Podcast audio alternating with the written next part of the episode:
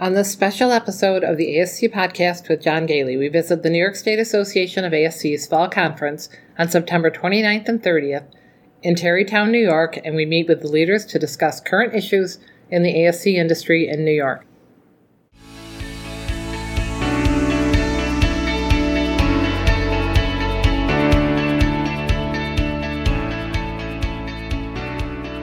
Welcome to the ASC podcast with John Goehle, the longest running podcast specifically focused on the freestanding ambulatory surgery industry.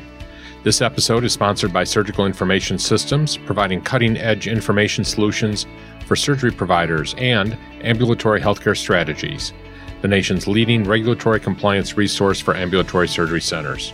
For more information about our sponsors, please visit our website at ascpodcast.com.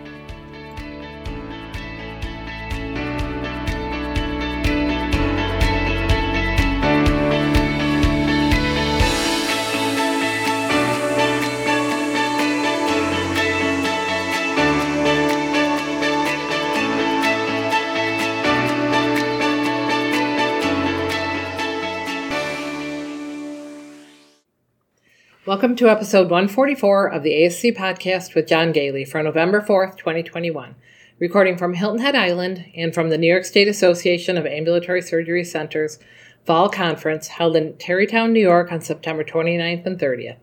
This is Susan Cronkite, Chief Researcher for the ASC podcast with John Goehle and Senior Nurse Consultant for Ambulatory Healthcare Strategies. Joining me is John Gailey, the owner of Ambulatory Healthcare Strategies and recognized as one of the nation's leading experts in the ambulatory surgery industry. Mr. Goehle is the author of over 10 books on the ASC industry and a frequent industry speaker on regulatory accreditation and finance issues. So, we're recording in our temporary studio here in uh, Hilton Head Island. Uh, mm-hmm. Nobody is feeling sorry for us, I assume, uh, for being down here.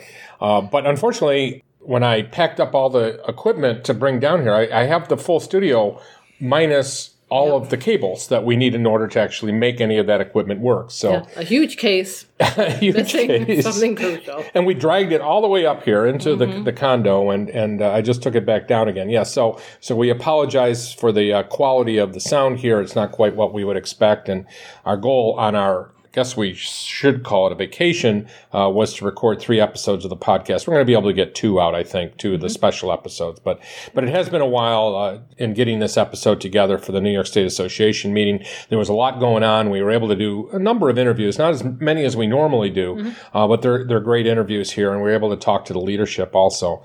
And Sue, it was a great conference. I know you spent quite a bit of time manning the registration desk. We had eight of our employees from Ambulatory Healthcare Strategies there, but yep. one of the things that we do as part of the conference is, you know, man a registration desk, and ha- I think you were actually involved in screening people too, right? Yep, a couple of us were, and that you know, so that was much more time consuming than normal. But we wanted to make sure everybody was safe. We checked yeah. vaccine cards. Um, if not, we were, you know, we needed a negative test, and we, right. you know, made sure everybody was wearing masks. All that. Yeah, it was uh, it was a pretty safe conference, and uh, you know we followed all the rules that are required in New York. It was a little it was different having to wear a mask for everywhere, of course, yeah. and going through the testing, but uh, but I think we definitely felt safe. And of course, the the sessions were great. Uh, a lot of the planning was done um, with this great planning committee that we have at the New York State Association. I'm a member of it. Alex Borneman, who is our director of operations, ambulatory healthcare strategies. Kudos for him. He he's the one that puts together uh, so much there. He, he, makes sure that we gather all of the uh, presentations, arranges for all of the AEU credits with, uh, you know, for the uh, people that are CASC certified. And uh, uh, thank you, Alex, for, for all the hard work you put into to doing that.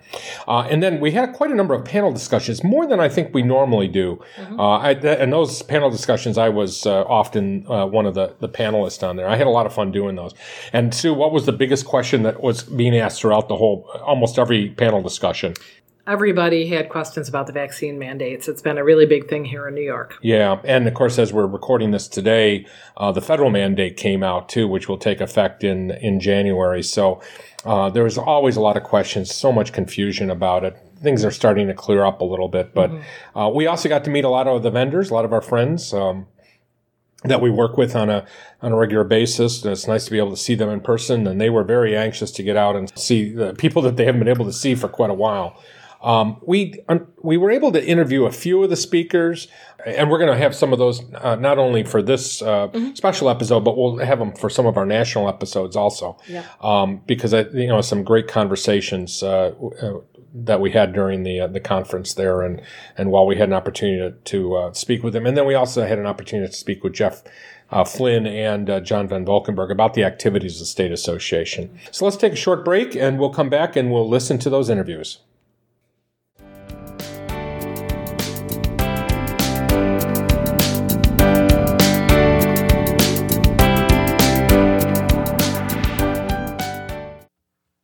Thank you for being a loyal listener of the ASC podcast with John Goehle. But did you know that you can enhance your experience and support the free podcast by becoming a patron member?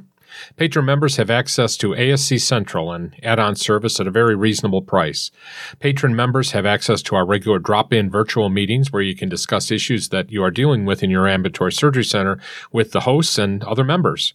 Members also have access to valuable member resources, including a, a, document library with a growing list of resources, including the rules and regulations, guides to maintaining compliance, example policies and procedures, infection control resources, example risk assessments, example committee and governing body minutes, and over 60 disaster drill scenario kits and example forms and checklists. Members also have access to some of the virtual conferences that we have presented, including the Provider Credentialing Conference, which we offered in December 2020.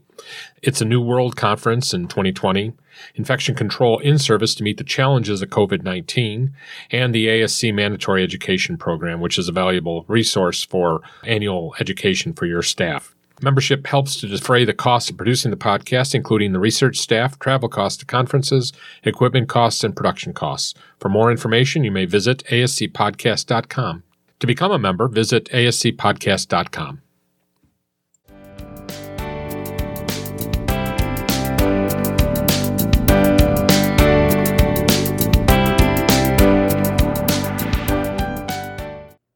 So our first interview was with our dear friend Bill Prentice, who uh, is with the ASC Association or ASCA, and he did a general session on what's going on in the national scene, uh, both from a regulatory standpoint as well as you know from a political standpoint. Mm-hmm. Uh, Bill has always been a great friend of ours. Uh, I've been on his podcast; he's on ours uh, f- frequently.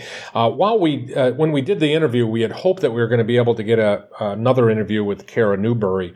unfortunately, we're not able to do that, and as we're recording this uh, today, which is uh, November 4th, the 2022 payment rule came out. So we're going to have a special episode shortly that'll cover that. So Bill will be referring to in this interview the uh, the proposed agreement, uh, which of course by the time you actually hear this, the final one will come out. But uh, a lot of the the information that uh, was in the proposed ended up in the final one. So let's listen to this interview with Bill. So this is John Goehle. I'm here uh, with uh, Bill Prentice, who's the uh, Chief Executive Officer of ASCA. And Bill, it's great to see you. It's been two years. Can you believe it since you've been on the podcast? It, it, it has been a long time, John. It's been a long two years two for years. everyone, and I'm very pleased to be able to look you in the eye and, and not be doing this by Zoom. Yeah, we've seen each other a lot over the last year in, in, in Zoom, but uh, there's nothing like actually being in a real place. And we're recording uh, actually live from uh, New York State Association meeting in Tarrytown. So you just finished uh, a great session. Uh, it was so funny when I heard that you were going to be doing slides. I said, "How was that even possible?" You are so anti uh, PowerPoint.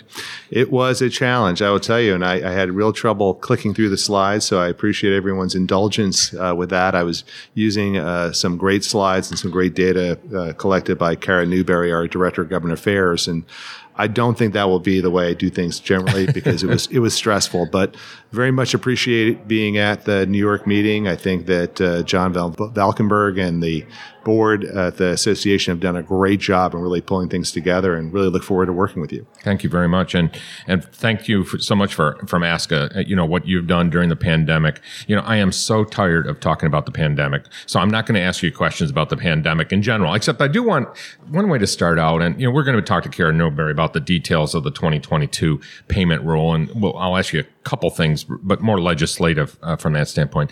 But can you kind of give us a feel for what it's like in Washington right now? Uh, what the attitude has the attitude changed in any way toward ASC since the pandemic, or as a result of the pandemic? Well, that's a great question, and I don't have a really firm answer to that that yet. And I think it's going to take a little bit of time to mm-hmm. shake out how the the new administration. Obviously, we've only had the Biden administration since the end of January. Um, about whether or not they learned anything about what ASCs were able to do during the pandemic in terms of our ability to continue to provide care safely um, off the campus of an inpatient hospital, which may have been dealing with uh, you know an influx of, of COVID patients. You know, I, I, have a, I, have a sense that by the end of the last administration, they did have, I think, a better understanding of the role that ASCs could play mm-hmm. in providing care, and I think did appreciate the fact that having a decentralized healthcare system that has places where people could get care that are away from uh, a site of service they may be dealing mm-hmm. with mm-hmm. an infectious disease like a pandemic was a good thing. Right. Uh, and I'm hoping that that sense will carry forward into this administration and that they will understand the value of, of, having places like ASCs to provide care to patients while inpatient hospitals may be dealing with other things.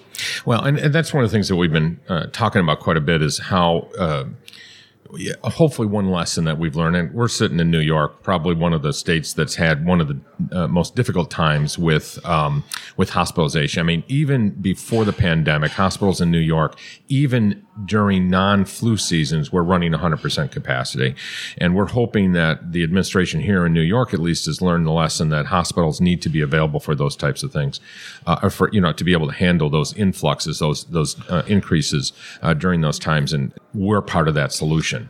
Yeah, and, and for example, uh, some people may be aware of the Hospital Without Walls program yeah. that was created on the fly, you know, in the first few months of the pandemic, as a way for ASCs to provide care to patients that we otherwise wouldn't be regulated to see. Correct. And basically to serve as a hospital um, be reimbursed as a hospital under Medicare as a way of, of helping to deal with the pressures mm-hmm. in, in, a given marketplace because hospitals being overrun with COVID patients. One of the things that, that I pointed out to this new administration uh, in a Zoom call that Karen and I had uh, not too long ago was to, to not lose sight of the fact that this program, which I think was inartfully developed because mm-hmm. it was mm-hmm. done on the fly to no, to no one's fault, uh, but could have been done better and, and allowed for ASCs to provide more care during the pandemic than, mm-hmm. than they did. Now, some of the reasons that the program didn't work is because, quite honestly, the hospitals weren't willing to to, to move patients. Like oh, right. you know, even if a ASC signed up to become a hospital without walls, that hospital was really resistant to trying to to mm-hmm. move patients out of their setting to somewhere else but that a program like that should be kept alive um, because not only, God forbid, could we have another yeah. pandemic or this pandemic could could worsen where we would need that in some places, but I think it'd be a great program uh, to deal with other emergencies on mm-hmm. a more you know local or regional basis. You know, a flood, a hurricane, you know, where the hospital is consumed, and to have the ASC or other outpatient settings be available to see more patients really makes sense. So I, I hope that the Biden administration will will look to that program, look to improve it, and keep it you know applicable not just for something like a COVID nineteen national health emergency, mm-hmm. but for other like more localized or regional emergencies where a hospital is overwhelmed and patients need care. Right. Can you uh, tell us a little bit about, to the best of my knowledge, uh, and certainly I'm not aware of any centers in New York that actually became a hospital during that time, or at least they're not members of the association. Uh, can you just talk a little bit about some of the successes, or I mean, you mentioned it briefly, but uh, uh, did those centers find it a favorable experience? Uh, have they had any challenges with that? You know, I've only heard anecdotal yeah. evidence because it really wasn't widely used right. because it, it, was very complicated and in the process of, of being licensed as a hospital and convincing yeah. your Medicare contractor to recognize right. you and such. We're now obviously dealing with the situation of ASCs that now want to convert back and what mm-hmm. that's going to be like. Um, I, I really think that it was, it, for, for a lot of reasons, mostly for the positive, because most markets mm-hmm. we did not see the hospital be overwhelmed once we kind of right. got our feet under us as a country. I think New York, obviously early in the pandemic, the mm-hmm. exception that uh, that it hasn't had to be you know used very often. Right. Right. So uh, during your session, you actually used the term "stupid," which you know you're such a gentleman. I I was I, I think people were actually shocked, but it was funny because we were talking about the copay uh, cap, uh, which is one of those provisions in the uh, well, it's it's actually been there for a while, but it's becoming more prominent. Talk a little bit about the cap and what you're going to try to do with that. Sure. For for those who don't know, um, there has been for a decade or more a cap on the amount a beneficiary pays as a copay when mm-hmm. they get a procedure performed in the hospital.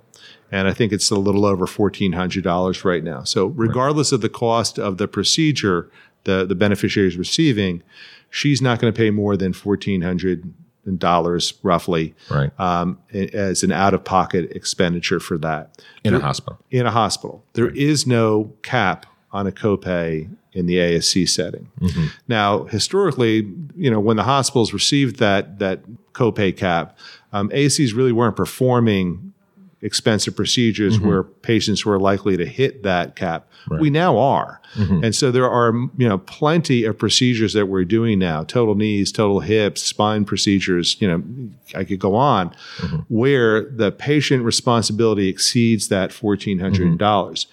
What that means is, is that we're in the perverse situation where a patient will choose to get care in a more expensive setting mm-hmm. with a mm-hmm. more expensive total cost to us as a taxpayer because it's going to cost him or her less. Right. That is stupid. Right.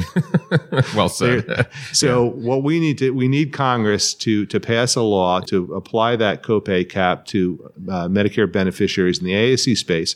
You know, one because it, the benefit only goes to the beneficiary in terms of mm-hmm. saving mm-hmm. you know them money, um, but it also does not then create this perverse disincentive mm-hmm. for a beneficiary to get a, a care uh, provided in a setting that costs less to the Medicare program and less to the taxpayer.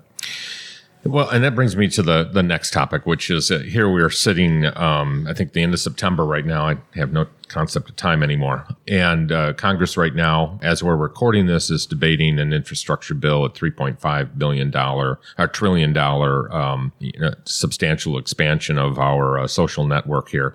And uh, we have an important message to get across as we try to figure out how, uh, as a nation, we try to figure out how to uh, finance all of these, uh, um, these, you know, in some cases like infrastructure, very necessary things.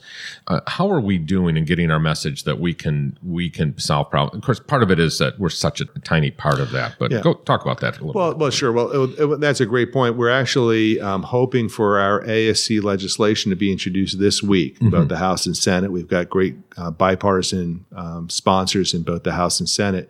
And you're right, it is hard to get through the clutter in mm-hmm. the best of times. And right now, with uh, obviously a horribly divided mm-hmm. country politically, uh, and that that divide exists in Congress as well, where yeah. it's really hard to see members of Congress reaching across the aisle and working together on issues mm-hmm. and dealing with these big issues in front of the country that like right now, like the bipartisan infrastructure package, is about billion uh, billion dollars, or excuse me, one trillion dollars, one trillion dollars uh, that they're trying to pass this week, uh, mm-hmm. and then the three and a half trillion dollar um, other package.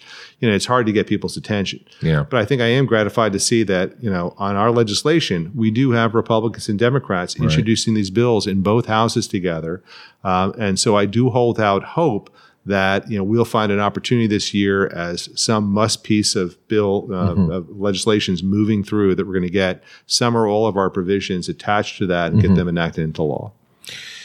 I think one of the frustrations I've seen in the last two years too is how uh, the delays in getting the update done. I think I, I, don't remember when it hit. I have to talk to Kara, but what, you know the uh, the July first payment proposal didn't come out until mid July. Of course, last yeah. year came out in August. But uh, do you think there's any chance that this isn't going to come out any sooner in in November? Um, the the li- no, the, I think the likelihood is it will come out, out on or about November one. I think I think okay. we did see some some you know, delays in the past two years for mm-hmm. a variety of reasons in terms of the timing of our things coming out, which used to be pretty much like clockwork. Right, right. Um, but but I don't think there'll be a delay. I, I expect that we'll get it, you know, November one, and we'll have those those two months to hopefully, you know, get things in place to apply any new requirements and yeah. uh, new new payments, and obviously the um, ASCA's uh, Medicare rate calculator will be updated and available yeah. to members so that they can uh, make sure they're being reimbursed properly. Well, and I just want to remind, remind our listeners that last year we scheduled our finance and accounting seminar uh, in December, thinking that we would have plenty of time to review it. And it, during the seminar, that's when the payment rule came out. It was kind of a fascinating and uh, Yeah. frustrating time. I, I'm, Good I'm, good I think I'm optimistic that it'll come out on time. Wonderful. So, uh, talk just briefly. As I said, we're going to have uh, Kara get into the real details uh, with us, but talk a little bit about what you felt um, were our successes this year, and of course, there were quite a bit of frustrations with the payment rule and what it means to us. Yeah, I, I think if I look back at, at, at the entire year, I, I think that the most important thing that we did is I think we showed to policymakers, both at the federal and state level, mm-hmm. that ASCs could maintain safe, high quality environments, mm-hmm. even in the middle of a public health emergency, even, even dealing with a pandemic mm-hmm. that none of us have ever lived through um, like this. Um, so I, I think we did ourselves very proud, and and it wasn't you know the, obviously the association I think did a great job of promoting this and making people aware of this, but it was actually the ASCs themselves and the quality of care they provide and the way that they they did it during the most trying of circumstances with all the you know regulatory pressures that were being applied, the you know the suspension of elective elective. care for a while, the financial costs that only went up, the additional you know burdens placed on in terms of social distancing and masking and mm-hmm. more terminal cleaning all of those things. And the fact that we will provide so much care and while we're not back to 100% yet mm-hmm. and, and obviously there's still a lot of delayed care that we still need to, to see. We still may need to make sure those patients get into the facility and get that care because uh, we know that there's a health price to be paid by mm-hmm. delaying and postponing procedures I, I think that was first and foremost the most important thing we did. And then secondly I, I think that you know both with the prior administration, with this new administration, I think we are putting our best foot forward in terms of, of educating them on the value of the ASC model and, and not just the great things we've done, but the additional great things we could be doing with on more and more patients, on more and more procedures, if we only have the opportunity. You know, as you may have heard me mentioned, if we could only, you know, we only do about 50% of the screening colonoscopies on Medicare beneficiaries, and we could be safely probably doing 95% of those. Mm-hmm. If we just took the top six, you know, most common GI codes that we do, mm-hmm. and we got that 95% um, migration of care to our setting, on those six procedures alone, we would save the Medicare program more than one and a half billion dollars a year. Mm-hmm. So if you apply that to all the things that we could be doing, and particularly more expensive procedures than, than just the, the colonoscopies, we could be saving the taxpayers billions and 1000000000 of mm-hmm. dollars each year. Dollars that could be used to provide, you know, other services that, you know, Medicare beneficiaries want. You know, mm-hmm. we keep hearing about, you know, uh, Congress talking about adding dental and vision and hearing care to, to Medicare. Well, you know, if they could find a way to migrate more of our care to our setting, that's freeing up dollars that could be used to expand Medicare for those services. Absolutely. I guess we can't avoid talking about vaccine mandates since that's the, the new to- topic. Do you have a feel for uh, where we might be heading at a national level? Of course, uh, we're sitting in New York, and New York has a, a whole issue, but uh, we're actually talking to a national audience here. What, what is? Uh, uh, I'm not going to put you too much in the spot to make a prediction, but what is your feeling right now as to where we're heading? Well, obviously, I think we're we're waiting for the the final rule to come out in mm-hmm. October. You know, we obviously all heard the announcement, the the broad strokes of it of applying it to all healthcare mm-hmm. settings and to businesses with 100 or more employees. I, I, you know, ASCA doesn't have a formal position mm-hmm. on it. The the one thing I would, I, that my one thought on it is, is having a na- whatever the requirement is, having it be national rather than local or state, Yeah. At least makes it consistent. And I think, you know, I know we're all dealing with staffing shortages and the complications of mandates in specific industries, specific companies, specific states about uh, vaccines and the impact that's playing. At least if it's national, I think it makes it fairer for Right. all employers in terms of dealing with it.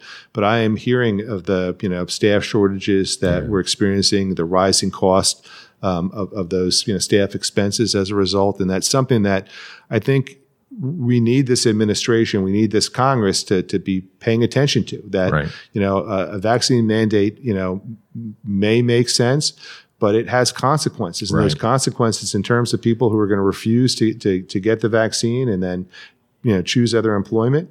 Um, you know, or get out of healthcare. you or know, get out of yeah, and, right. and, and, and look, we don't have enough physicians and nurses to provide all the care this country needs right now.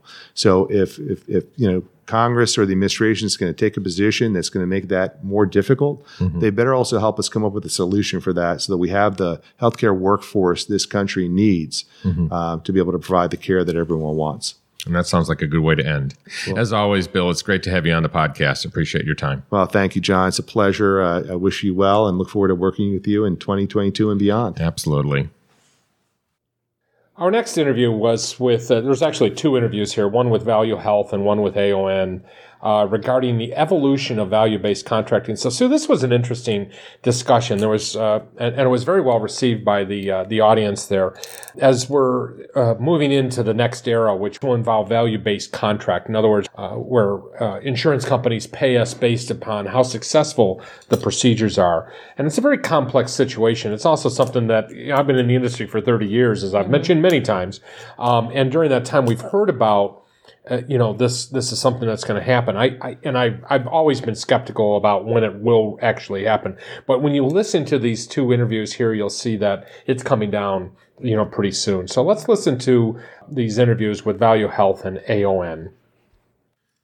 So this is John Goehle here. I'm I'm at the New York State Association conference in Tarrytown, and I'm with Dan Tassett with Value Health, who uh, just finished an incredible uh, session, probably one of the best received sessions that that we've had so far. Of course, it's only the beginning of the day, but but it was a it was a great start for our conference, and certainly one of the more interesting issues that we're dealing with nationally is how we interface with our, our patients and, and the value of the healthcare services that are being offered and how we use uh, artificial intelligence, for example, to generate uh, valuable information for healthcare. So, Dan, tell us about what you do, your company, and you know where we're heading. Yeah, great. Thank you, John. Thank you for having me. And um, yeah, so the parent company um, is a venture capital company called Nuterra Capital. We're headquartered in Kansas City.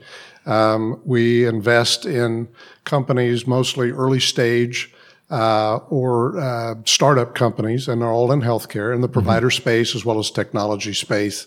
Um, that means we have to get really good at not only innovation, but we got we got to get really good at looking forward, mm-hmm. being able to predict what the future looks like. Otherwise, we won't have a lot of success with those startup companies. As you know, the success rate on startup companies is very low. Ours is extremely high because we do our team does a good job of predicting the future. Mm-hmm. One of the companies that we have an equity stake in is called Value Health, and mm-hmm. it's really related more to the specific to this conference, the ASC Right. industry, which is obviously the topic of the discussion here today. So, uh, what uh, what does uh, Value Health bring to the ASC industry? How can it help us as we move forward? Yeah, the company is focused on really two things. One of them is consumerism uh, and value based care uh, across healthcare, but specifically here, value based care uh, in the surgical arena and specifically here with the ambulatory surgery centers. So let's start by uh, talking about uh, where we are with consumerism. I mean, right now the consumer is starting to get a lot more power in healthcare. I mean, in the past that hasn't Right. always been the case, and uh, you know, in the past we we as uh, surgery centers could rely upon uh, the doctor to bring us all the cases. You know, the doctor says he wants it at such and such surgery center, the patient goes there. Uh, but that's changing. It is. as people start to have choices out there, as there is more competition among ambulatory surgery centers and and competition between hospitals and surgery centers. So how can we benefit from that? Yeah. Well, I think you start with the whole discussion around who the consumer is in healthcare. So mm-hmm. if you compare it to other industries and you say, what is the interface and how is consumerism impacted other industries? You would say, well, look at iTunes, uh, the, the interface between the provider of music and the consumer of music has changed that entire industry. Uber's changed the ride sharing industry by having this interface between those that provide the ride and those that need a ride. Uh, Amazon has done the same thing in the consumer goods industry. So as we look at consumerism, what, what we try to look at is say, what's happening in that space in between? How do, how do we uh, are able to, what can we do to make this more of a consumer friendly type of an industry? And as you suggested, most of the referrals in the past have come from the uh, physicians themselves. Well, that's beginning to change, and it's changing uh, a lot in other markets. Meaning, the employ now on the consumer side, now you, you have something very unique compared to other industries. And that is in the consumer category, you not only have the patient themselves, but you have the payer, the employer, you have the federal government, um, Medicaid, Medicare, et cetera, et cetera, that are really kind of makes this a little bit more complex and complicated. However, if you put all of those in the consumer category, the whole idea behind consumerism is getting the patient, mm-hmm. the ultimate consumer of healthcare, to care as much about cost mm-hmm. as they do clinical quality and patient satisfaction or convenience. Mm-hmm. So the high, I, the idea behind high deductibles and copays is really how do we get the consumer, the patient, to care as much about the mm-hmm. cost? And I think that's where ultimately the the idea of consumerism comes in. Because if you look at you say somebody, when was the last time you made a purchase of consumer goods? When did you buy mm-hmm. clothing? When did you buy a car? When did you buy a piece of technology? Generally, we always look at cost. We look at how mm-hmm. good it is, quality, and how that product makes us feel or how we mm-hmm. interact. In healthcare, generally speaking, in the past, if you were to ask people, when was the last time you consumed healthcare? They would say, yeah, I checked to make sure that the good clinical, I make sure it was convenient for me. Right. But did they even look at cost? That whole dynamic Or is changing. they, were they even aware about the cost Right, of it? even you aware of the or, cost. Or was that information even available to them? Well, that's the whole idea behind you know price transparency with the federal government and Yeah. and portability of health records and all of that is about uh, you know empowering the consumer. Yeah. Now employers are much more advanced in this because you know they're designing their their benefit packages to mm-hmm. make the their employees care about cost. Right. High deductible, high copay plans, and therein is the beginning of how the surgery centers of the future are going to receive those mm-hmm. consumers is because they're going to be directed by the employer uh, to come to facilities and they'll waive copays and deductibles mm-hmm. if you'll use a lower cost facility or better yet a facility that actually does value-based care I find it interesting you use the idea, the, uh, uh, you, you mentioned iTunes. Um, if we look at what iTunes did, they removed the middleman there. They, you know, brought the the uh, the consumer and the producer of that music closer together. I think that's what you're talking about here. Is that we're It's removing that thing. middleman exactly here exactly. also. yeah So, how do we get this message across? I mean, that was a big co- topic of the conversation after you came down off the podium, I know, Right. Uh, and, and to a certain degree while you were on the podium. You know, so how do we get this message across? We have an incredible message in the ASC industry about cost and quality, uh, and we're challenged, of course, in this industry to develop. Uh, I, I like to say we've been working so hard at providing quality care. We haven't been doing a great job of actually trying to define what it is and provide statistics. so we're getting there. So, what more could we do in this industry to, to help our cause? Well, what I would want to encourage all the listeners and anybody in the, in the healthcare industry in general, but specific to the ASC industry, is always think about how do you improve the value delivered to the consumer, to the patient, to the payer, to the employer, to the employee. How do you improve the value? So you have, and that should be really a battle cry every day. So the mm-hmm. first thing you have to do is define what does value mean. Mm-hmm. I think we talk too much about just clinical quality by itself, or we mm-hmm. talk too much, you know, about price transparency. To me, value equals clinical quality, clinical outcomes, plus patient satisfaction divided by cost. So the numerator is clinical quality and patient satisfaction, and the denominator is cost. Mm-hmm. So we always want to improve the numerator and decrease the denominator so that we inque- increase the value delivered to the consumer. So I think the starting point in all of mm-hmm. this discussion with value-based care, consumerism, doesn't make any difference what it is, the transformational big idea, the so what, mm-hmm. improve the value delivered to the consumer. That is, to me, that's job one. That's what we have to focus on. And but I think we are challenged because uh, again, we're not large institutions like hospitals. We don't have marketing departments. I mean, we have good quality improvement programs, uh, but we're in different silos. Um, and uh, you know, in, in the time that you've spent with our industry, you know, is there anything that we could do better? I agree. You know, improving quality and reducing cost. How do we get that message across? Well, to me, it, the, the old saying, you can't manage what you don't measure. Mm-hmm. So it's not just a matter of getting the message across, it's actually delivering mm-hmm. on the value. So to me, the starting point is the, the components, which is clinical quality, patient satisfaction, and cost.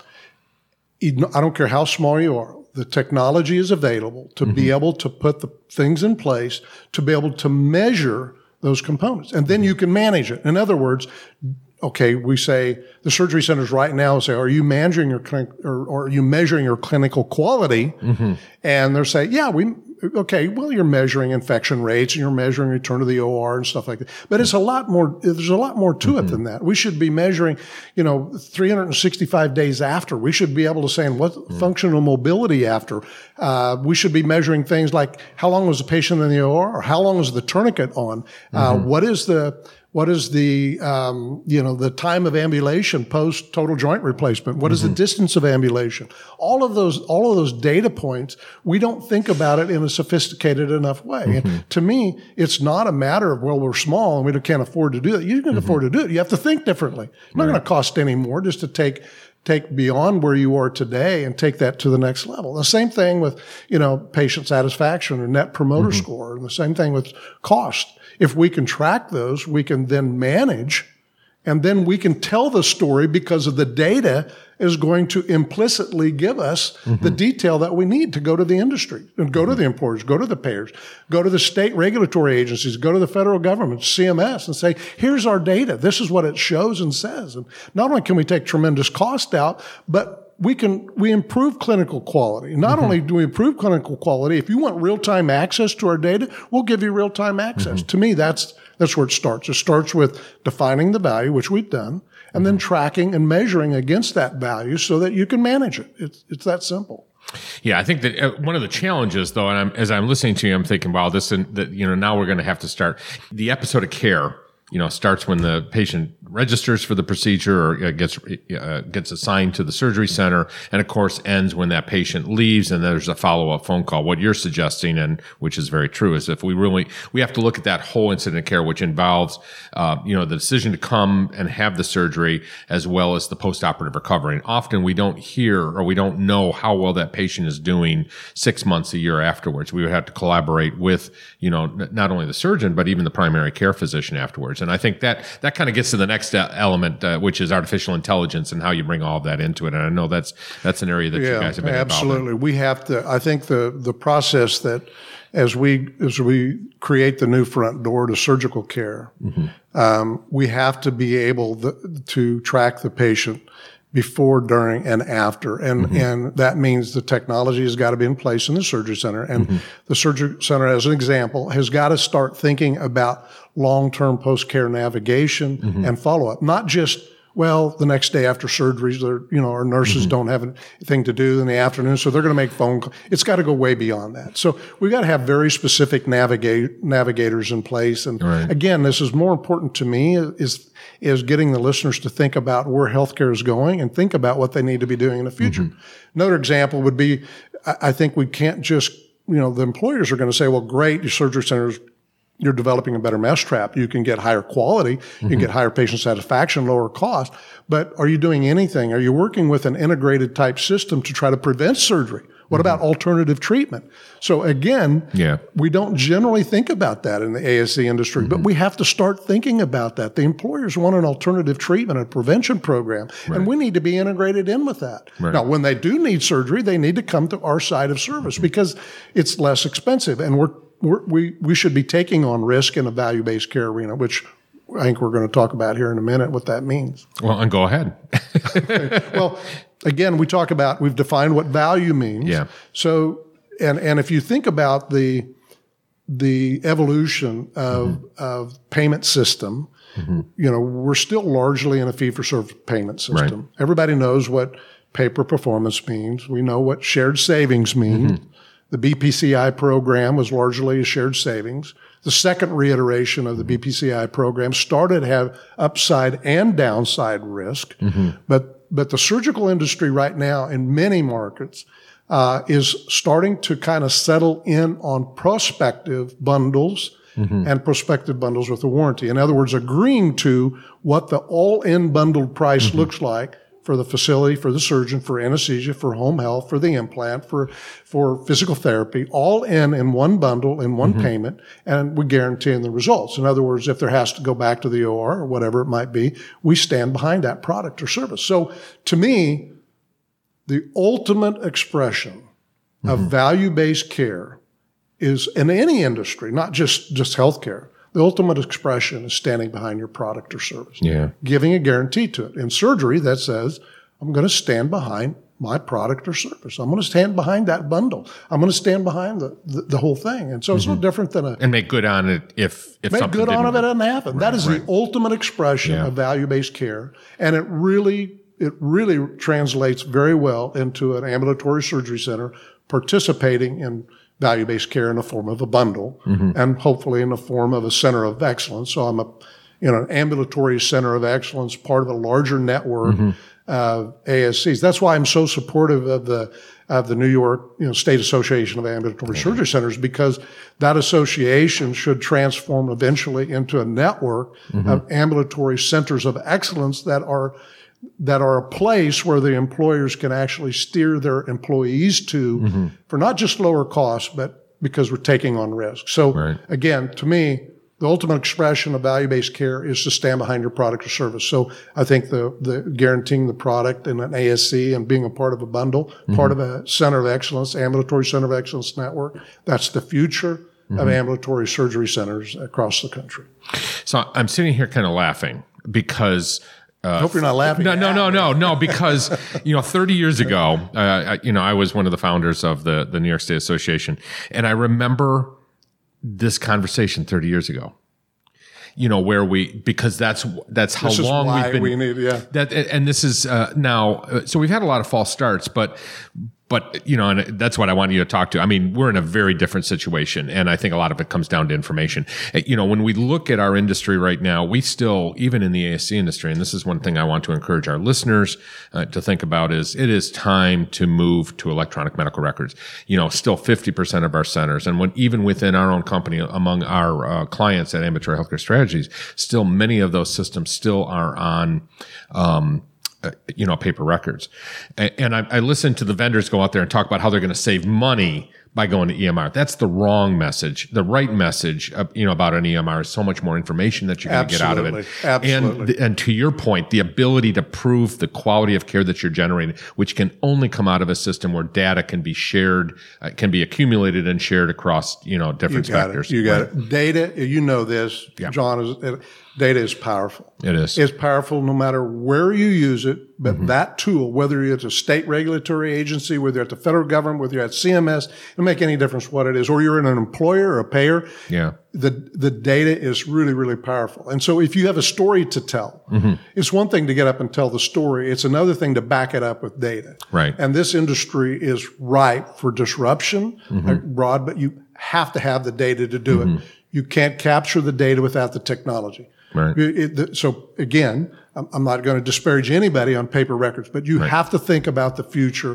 where Mm-hmm. this industry is going. And, and if you want to be a little boutique, you know, facility, you don't want to be a part of a transformation and you want to eventually die like Blockbuster did, Yeah. then stay where you are. If you want to, you want to thrive and grow and be a part of the transformation that this country, you know, needs, um, then, then you got to get, you got to have the data. You got to be technology enabled, period. There, there is just no other solution. And and you've got to look for systems that are going to be able to integrate nationally. I mean, that, that's another challenge that I find. I, I find a lot of centers, unfortunately, making poor decisions because uh, you know because of cost. You know, they they'll go with a cheaper system that Won't uh, integrate down it the won't road. integrate down the road. Right, exactly. So uh, this has been great. I mean, it's a it's a challenging time that we're living in, but it's an exciting time. You, I don't know if you were in the session uh, we just did. Yes, uh, I- I was in there, Yeah, yeah. I mean, there's this excitement about the growth of the industry, which I think is going to be tremendous. Uh, there's an excitement about the message that we can provide cheaper care. And then there's the, ch- the challenge of getting the message across that not only is that less expensive care, but it's also very high quality. And now we have the tools. Now we're gathering information in such a way that we can prove that quality to Absolutely. our audience. If you look right and now, we talk too much, in my opinion, we talk too much just about a lower cost side of service. And we Right. don't talk enough about Yeah. look at what our outcomes are compared to national average, which That's is right. predominantly hospital. It- Yeah. It's, it's, it's You got to time together. You got to tie the quality un- and, and, the, and the cost together. It's unbelievable. I mean, the ambulatory surgery center's net promoter score is in the you know mid to high 90s. The hospitals don't have that. That's even right. there's each, even the HOPDs don't have that. And the clinical outcomes compared to total joint replacement in Yeah. a in Oh, a wow. ASC setting compared to the hospital, and the the statistics are staggering. The data is Yeah. staggering. We talk, you know, of course the cost is less, but Yeah. we have we have improved value, you know, dramatically improved value delivered to the patient, to Mm-hmm. the consumer. And we got to talk more about that. But, and we need to have everybody else jump on board with the technology to capture that data. Absolutely. Thank you so much, Dan. This Yeah, has been a thank you, pleasure interviewing you. I appreciate doing it. I know you got to catch a plane, so uh, thank you. Uh, thanks again for joining us. Yeah. So this is John Goehle. I'm at the New York State Association meeting in Tarrytown in, uh, I think it's still September. and I'm here with Austin Chang. and Austin, you're going to introduce this uh, incredible team that we put together for uh, a main stage uh, discussion. Go ahead, Austin. Sure. Uh, thanks for having me. And us. introduce yourself, Austin, by the way, for our Uh, audience. yes. Sorry. Uh, so Austin Chang, I'm the uh, CEO of Gramercy Surgery Center. Yeah. Uh, we're a multi-specialty surgery center located in New York City. Uh, we have two facilities, uh, one in Manhattan, one in Queens. That's right. And one of our clients, too, I should point out. Thank you very much, uh, Yeah. Austin, and a longtime uh, podcast listener. Yes. Um, and we just got done uh, with a panel at the New York State Association for Ambulatory Surgery Centers. So we had a, a great time. It was focused on value-based care, uh, and we had actually a, a pretty diverse panel. I think uh, one of the first times, uh, or maybe the first time in history of the association that we had a payer Yeah. uh, speak. Uh, so it was a big deal. So Matt Seaver in the room with us from Anthem, and then also Wendy Smith, uh, who's with Aon, uh, who's uh, uh, the largest, I believe, the largest benefits broker in the world, if I'm not mistaken, and then Liz Jekyll from Value Health, uh, the uh, regional president of the Mid Atlantic region, if I'm not mistaken. Good job. yeah. So tell me a little bit about the uh, the session, how it progressed. Uh, who started? Lisa uh, Altieri from Capital Health Consulting was moderating, and she essentially, you know, just asked where Gramercy was in terms of value-based care, where we are, are in the journey, and then we sort of rolled into the different viewpoints of um, everybody and how how that all fits into value-based care. So basically, and and it might be beneficial for me to give a little, you know, background of on myself and how I entered into Gramercy. So. Uh, my, my mother founded the company, you know, in 2006, so 15 years ago. Um, you know, it was, it was always the topic at the you know dinner table, the surgery center. So, uh, although I'm not, um, I, I haven't been in healthcare for very long. I feel like You grew up I- with it. Yeah, Yeah, exactly. yeah. In, in another sense, it's it's been my whole life, right? So, I am an attorney by trade, uh, but unfortunately, in 2020, my mother passed away. So I uh, committed to taking on, you know, the mantle at Gramercy Surgery Center. I came back, and fortunately, I had a pretty smooth transition, all things considered. Likely because you know we had a great team there, but you know one of the first things I did was take a lay of the land to see you know where we are as a company, and, you know, as a facility, a surgery center, and one of the things that I saw that the team was doing and we didn't call it value-based care, but it, it was value-based care. We were speaking with, you know, payers. We were speaking with medical groups that have like financially incentivized, you know, contracts. And, and we were helping them save costs for the healthcare system, right? Um, it took many forms. So, you know, some of the forms were simply speaking to a payer and saying, hey, if you, you know, help bump our, you know, rates, our reimbursement rates a little bit, we can try to help you you all systematically move, you know, cases from the hospital setting to our facility setting. So that that was like a simple site of service uh, type of strategy. There were self-funded employers at our facility that you know I came to realize they were very cognizant of the cost of the care because they pay out of their pocket, right, dollar for dollar. So I started to focus on them and, and trying to help help them save costs, and they were obviously very very receptive to that. Um, you know, doing simple things like showing them a spreadsheet. These are the procedures you've done with us. If you had done this at the hospital, it would have much it would cost, cost. It would have cost this. Um, And if you shift another, however many cases from the hospital to us, this is how much additional you could save, Yeah. right? Um, so that's that's Which is what we hope to do at a national level too, and for the Medicare program. Can you imagine? We might actually be able to pay for that infrastructure. No, maybe not quite that, but Yeah, but you know, it's um, it's it's it's very rudimentary. Like what I what what I started to do. Yeah. Just an Excel sheet, right? Um, so and and that's value based care, and I, I would argue that the existence of a surgery center by itself is value based care. Mm-hmm. Um, if you're running a surgery center, you're part of the value based care Yeah. model right now because your every single case you do if it was done in a hospital, it, it would have cost twice as much, right? So if administrators or people in surgery centers are thinking they're not practicing value-based care, I would, I would say I would argue that's incorrect. right. Um, and then we transitioned, you know, from my viewpoint at the facility level, we started, uh, we shifted to, to Wendy, who's with Aon, and she uh, sort of went a little bit into what the benefits brokers really focus on, you know, for value-based care. Sure. Thanks, Ann. Austin. Um, so nationally, if you look at the surgical spend, it's about 20 to 25 percent of any self-insured or fully insured employer's medical total medical spend. So in this site of service move that we referenced, it's really important. Also the move from fee for service to bundles. And what we're seeing nationally that's happening is surgical networks um, that are national in scope or maybe regional in scope um, are really starting to, to be very attractive to employers because um, in many cases they can work alongside the carrier or they can work within the carrier. Either situation can be feasible and they bundle the payment and they you know generally look at the best side of service and, and cost and quality equation and where they're going to perform that surgery.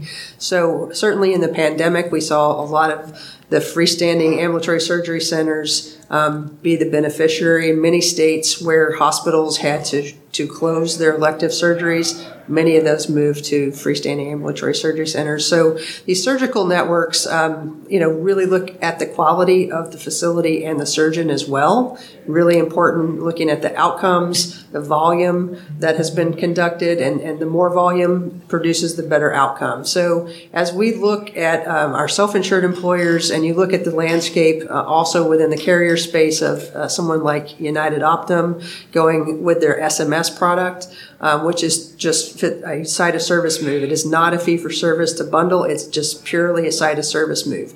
That indicates very vividly that this site of service is really important.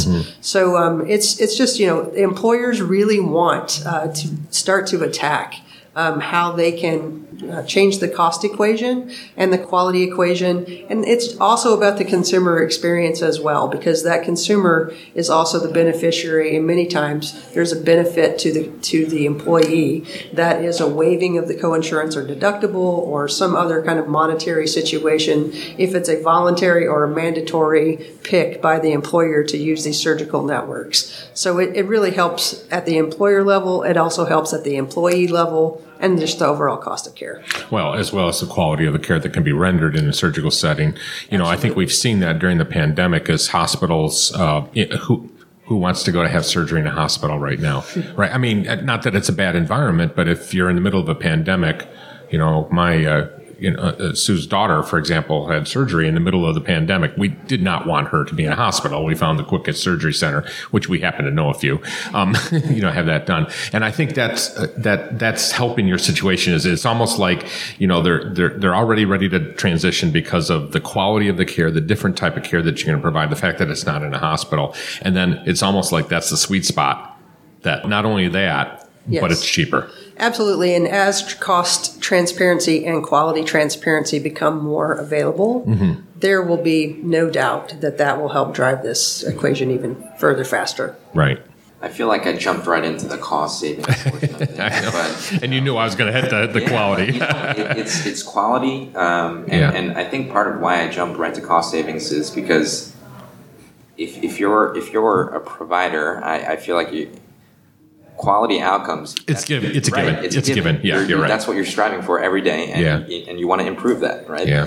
Um, what people don't necessarily think about is h- how is this financially impacting the country and the patient, right? Mm-hmm. And and I think um, that's that's probably why my mind automatically jumps yeah. to to the cost. Uh, no, it's a fair it's yeah. a fair comment, but I think you're right. Is that but we we're constantly harping on that. I, I, just finished an interview with Value Health where that whole comment came up of that whole equation. Yeah. you know, quality yep. and um, experience, experience, right, as well as the cost. Yep. Yeah, the cost. Yep, divided by cost. Um, so the just to pick up on uh, what Wendy had said, we spend a, fair amount of time um, kind of rethinking uh, the the term consumerism and mm-hmm. really what does it mean today versus what was that definition five years ago or yeah. ten years ago, and it's an evolution. And the the hard part is is that we're all in the trenches, mm-hmm. running our centers, running our businesses, delivering great care, doing all the right things, but how is it that we can today, you know,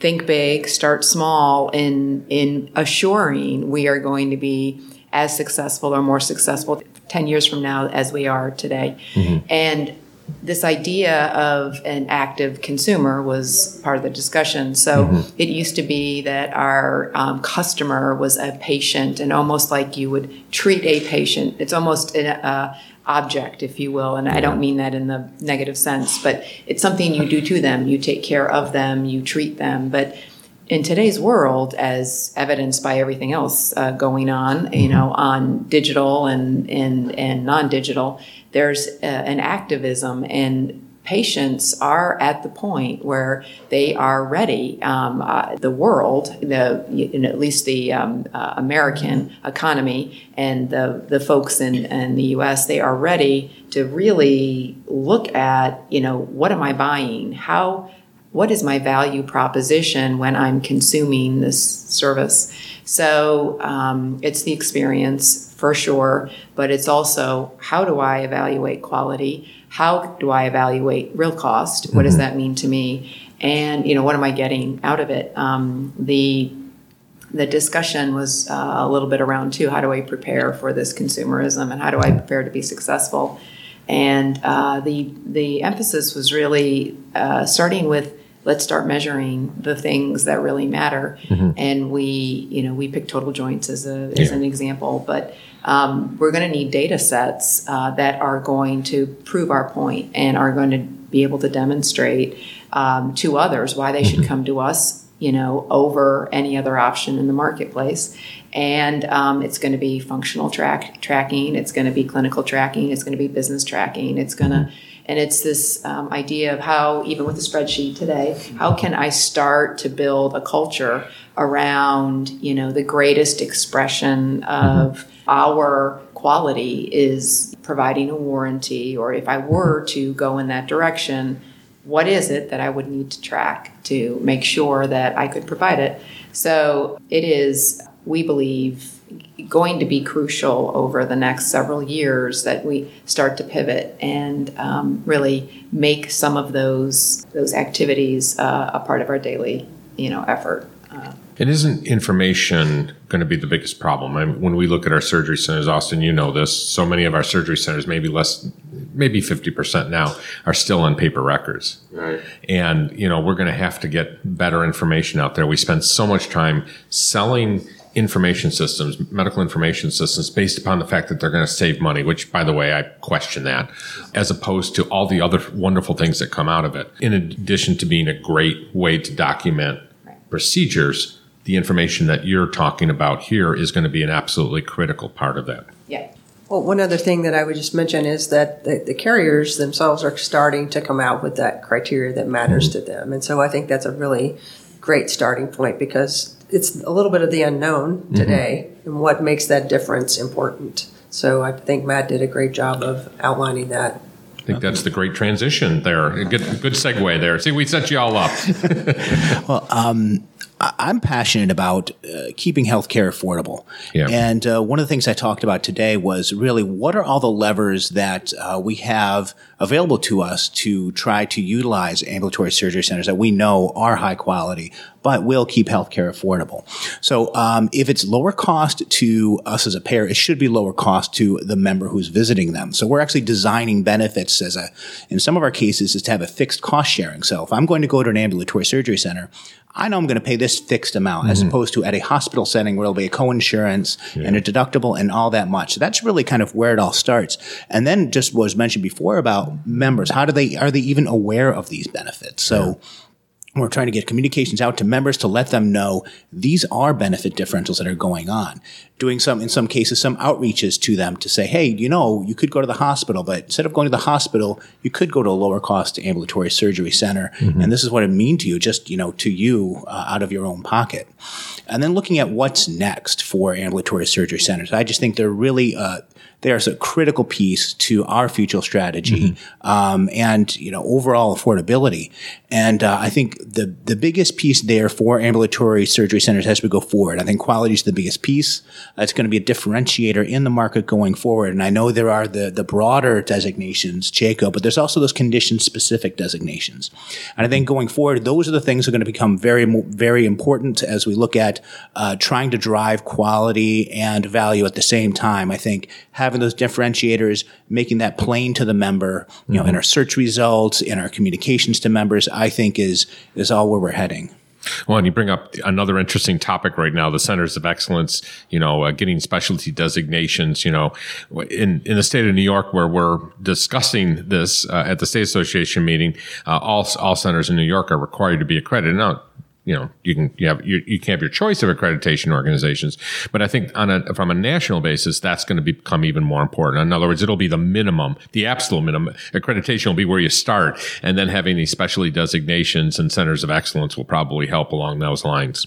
Absolutely. And I think the other piece I neglected to mention is just overall.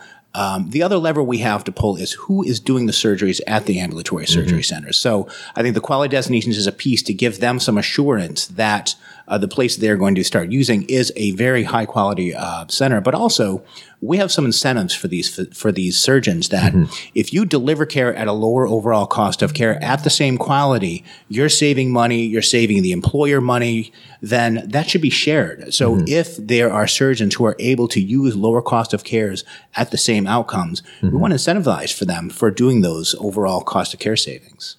You know, I, I've been in. I'm celebrating my 31st year, but you know, I for, formed the, the uh, New York State Association back in uh, 1991, and it's so funny because I'm listening to this conversation, thinking to myself, you know, we talked about this 30 years ago, I know. but of course, we have a lot more tools at our disposal today, don't we? Well, I think uh, it, it hits upon what you were talking about earlier the data, right? Now, data is readily accessible, track things electronically. There are at least many of the centers you know I've interacted with, they are on EMRs now, right? Yeah. And the EMR systems track a whole ton and it's and it's automatic, right? Right. And in order As to long as they have a system Exactly. that is tied in with those major systems. Now, that that's something that I think is important for our audience to understand because there, there's a lot of vendors out there, yeah. Um, and some of them are not going to be here Yeah. next week. Well, I mean, hopefully next week, but and, and some of them are not going to be able to tie into the major systems out there. So you got to be very careful when you make that decision.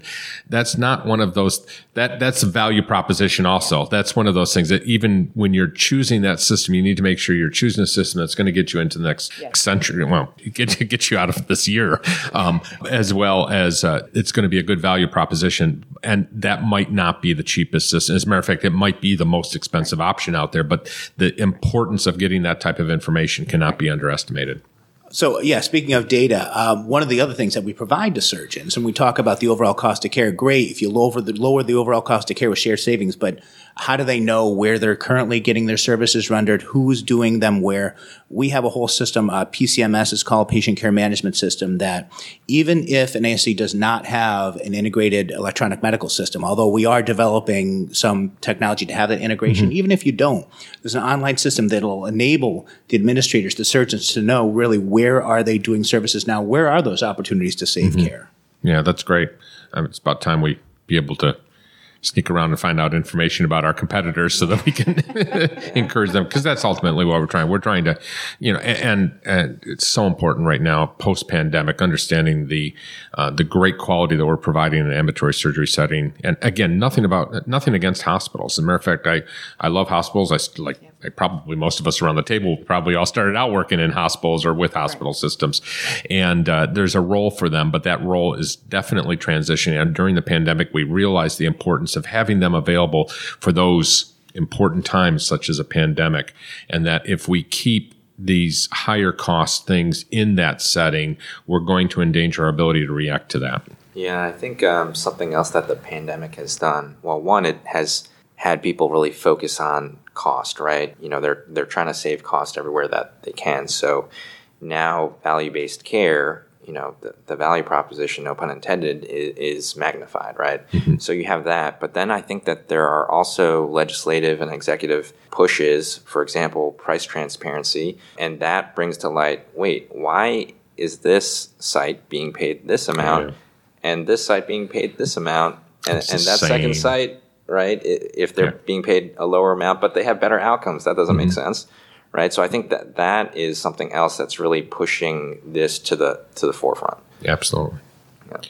Thank you so much. This has been great, and you know, I feel like this is the beginning of a conversation right now. And I also feel, by by the way, speaking back for thirty years, it's about time that we finally get to this, and maybe the maybe that critical energy is finally uh, uh, there to be able to do this. Maybe that's one thing we could say about the pandemic is right. that uh, hopefully we can turn some what's that term? You know, lemons into lemonade. Never really used that phrase before, but uh, but if, if I mean, just like disaster preparedness, you know, Austin, you know what I'm talking about. You know, we we prepare for a disaster, we're ready for it, we're never, uh, but we learn so much from every single one of those things. So when the next one happens, it, it it isn't as bad. I think that's probably the big lesson to be learned from this. Thank you so much for first of all coming to the New York State Association. This has been a, a great opportunity to finally hear from the, you know the people that quite frankly, have sometimes been a thorn in our side. But uh-huh. but it's not, you know, but but it's important to hear your side of it because you know we've got an important message, you've got an important message, and put them all at the table together. I think it's a great opportunity to move forward. So I appreciate your time. Thank you. Thank you. Thanks, John. And next, we interviewed two of the vendors, Craig Leahy with SIS and Chris Dutra with Anatomy IT, regarding the value of exhibiting at the association meetings. They've both been long term absolutely um, members of the yeah, and it was it was great because I um, we wanted to kind of give a vendor's perspective, and mm-hmm. that was the I think it's kind of unique to the New York State Association is to have vendors who uh, you know kind of meet regularly to try to find ways to enhance uh, the vendor relationship with the mm-hmm. state association. I should also mention so Chris Dutra's uh, company name used to be Stratix IT and they changed it to Anatomy IT. So it is a little confusing because if you do a search for him, you still mm-hmm. find the old company name there, but his new company name is Anatomy IT. And of course, Craig Leahy, he and I go way back with SIS and uh, we, uh, we frequently, and of course, SIS is a sponsor of the podcast here. So this was a great opportunity to learn uh, and to explain to vendors what the value is of coming to these state association meetings. So let's listen to that interview.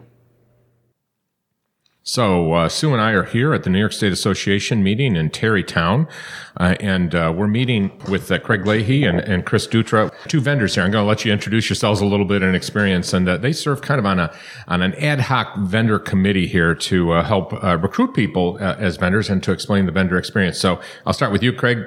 Of course, I, everybody knows Craig, but uh, but maybe not the audience here. Hi, Craig Leahy, Regional Vice President of Sales at Surgical Information Systems. Been uh, been part of this association for a long, long time. Uh, 19 years with the company. So heavens, yes. and he doesn't look a day over he has 60. no gray hair. That's right. no gray hair. Unlike me. Look at this. Look at this. Go ahead, Chris. Well, good, good, afternoon. Chris Dutra with Anatomy IT. I am the Senior Vice President of Sales at Anatomy. Uh, have been involved with the NYSEC organization for about 12 years. And since I didn't even know your new name, can you tell us who you came from, uh, the old name? Where I came from. Uh, we, I was originally with Stratix IT Solutions. Okay. Uh, we merged recently in January with a company local here, CompuFit, uh, and we formed Anatomy IT. Got it. Got it. Yeah because I saw your name and I thought, where the heck these guys come from? so uh, you kind of serve as an ad hoc committee to help us out. You know, this has been a very, I mean, I'm, we all know this has been a difficult two years. And uh, we as vendors, of course, we're vendors here also at, and at these conferences, uh, you know, we've been kind of desperate to get out into the public because this is one of the primary tools. And we always know too that there's a, a lag time. You know, it takes a couple years and especially with the services that all three of us offer, it's not something like you, you buy right away. It's something that usually involves a long-term decision and being there at the right time in the right place when somebody needs to buy the product. Talk a little bit about you know what you've been doing uh, with the state association and also uh, you know where where you are right now and trying to market your services yeah so we've actually had a decent year virtually Um, but being in person is such a breath of fresh air. Yeah. Being face to face with these people, John, as you said, it takes a long time to nurture uh, these relationships. And, you know, we're not in, our organization is not in the business just to try to get a quick signature and move on. It's a more consultative approach, um, getting people to understand the offerings that we have. Uh, and using meetings like this and really just being in person with people is is such a huge advantage. So we we absolutely appreciate um, these types of meetings and the support uh, that we were able to give to to the association. And of course, I have to, you know, personally acknowledge the fact that SIS is our, our longest term uh, sponsor of the podcast. Uh, the equipment in this room has probably been paid for by uh, by you, so thank you very much. Uh, and, I, and if it doesn't sound good, it's it's Craig's fault It's, it's also. my fault. Yeah, sorry about that. no, thank you, Craig. And and of course, uh, SIS has been in many of whatever previous names we all had over the years. Of course, you've been around. Uh, uh, you've been through a number of name changes. You have an awful lot of uh, of cards, probably. You know, business cards that Yes, stack up. yes, But- absolutely. But, thank you for the the association. How do you think things have changed?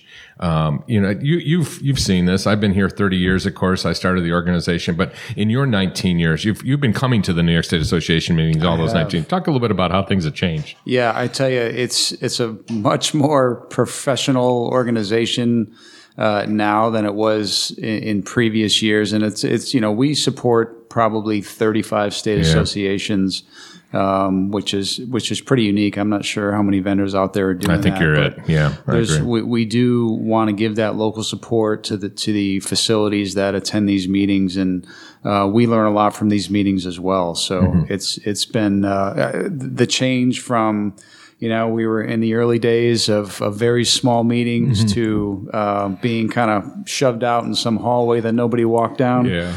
Um, well, it used to be actually you were in the meeting rooms. we were. We Yeah. started there. That's right. yeah, maybe maybe there was four vendors or five vendors. So more vendors that support this meeting, the more we can do for the association. Yeah. So um, it's gone hand in hand. The, the group that you have now um, running the conference is is tremendous, uh, and we're excited to to, uh, to be here for the additional growth. Thank you so much. So, Chris, you're a, a newcomer, but not really. You know what I mean? But Newcomer by name, yes. right? Exactly. Uh, Well, and, and certainly uh, your companies have had less time with us. But you know, just talk a bit a bit about you know what your experience has been and what you feel uh, is our strengths here. Like I said, we Move a little We've been active for about 12 years with the organization, and I like uh, allude to what Craig said. It was you know more intimate. It was a smaller group. We Yeah. were in the hallway, and there was you know a few of us as vendors attending, but. I, I think we stuck with it because Yeah. we felt compelled to be part of the group and grow with the group and you know be there for the folks that are running the centers and being in the IT world the sales cycle can be quite long. Right, Um, right. And once you get in there, though, you're you're a trusted source. Like you, Mm-hmm. they're giving you their infrastructure to, to maintain. So for us, that that relationship and, and being back in person and be able to see the smile behind the mask, Mm-hmm. um, for me was a, a big move. It was it was a good feeling. So we see SIS all over the place uh, during the virtual world, and they really kind of adapted to it because they're technology. Well, you are too, uh, you know. But their, you know, their product is something that has just been evolving so much recently. Uh, talk a little bit about what's changed with, uh, y- you know, your experience and, and getting out there and marketing. How are things, How have you been changing the way you market now? From a marketing standpoint, we, like everybody else, moved into the Zoom world. Mm-hmm. Um, a lot of what we do is Zoom.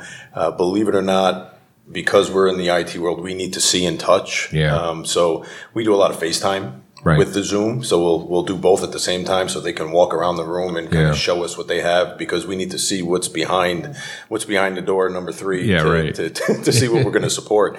Um, but from a marketing standpoint, it's you know we went virtual. We we never shut down because we were Right. essential. Can't- you know, su- Yeah, supporting health, yeah. supporting health. None of, none of the three of us in this room could do no, that. No, no, But um, it- the the biggest transition was to the Zoom world. To, Yeah. You know, and I'm sure everybody in the in the room is the same. It, it's you know going from in person to a Zoom environment and how to best adapt to it. We've got applications that we use that capture the Zoom meetings Right. and allow us to go in and, and dig deeper into the transcript and what's being discussed, Mm-hmm. so we can after the meeting digest everything that's been done. Yeah, there's- similar to what we do with our uh, virtual conferences. Absolutely, it's been incredible. I, you know, I, I find it also what might be interesting, Chris, is that I think uh, unlike SIS, where you know the decision to adopt the product is is long and also um, you know very well thought out it's usually not crisis oriented it's not like suddenly the system broke down and you had to come in but that's what happens with you isn't it talk a little bit about that Yes, sir. Uh, crisis. Welcome to my world. right right right Um, cybersecurity has, has been Yeah. a huge focus for us right now, and we've we've invested a lot of money internally because Mm-hmm. we needed to protect ourselves with the latest, let's call it ransomware attack. They Yeah. Mm-hmm. they focused strictly on IT companies, um, and they were they were targeting us because they knew if they got to us, They affected a they lot of can people. go to everybody that we're connected Yeah. with. Um, but we were able to invest money and put things behind that to now be able to offer that to our clients Right. and be able to educate them and educate their employees on how do you stay protected. Yeah. Uh, because it's not about having something in place; it's having a plan in place for when it happens. Right, right. And and that to us, you know, the education piece is big, and educating the folks on how to protect themselves and be ready for that uh, occurrence. Now I'm looking at hardware and software. Now, when I say hardware, I, I actually refer to the networking capabilities too. So I, I mean, it, the, the boundaries are changing constantly now. So it's even hard to say that. So the let's say the networking capabilities as well as the you know the software and the the end user you know product. Uh, yours is a little more visible. I'm, I'm pointing to Craig here. You're a little more visible because the screen that's in front of you has got the SIS logo.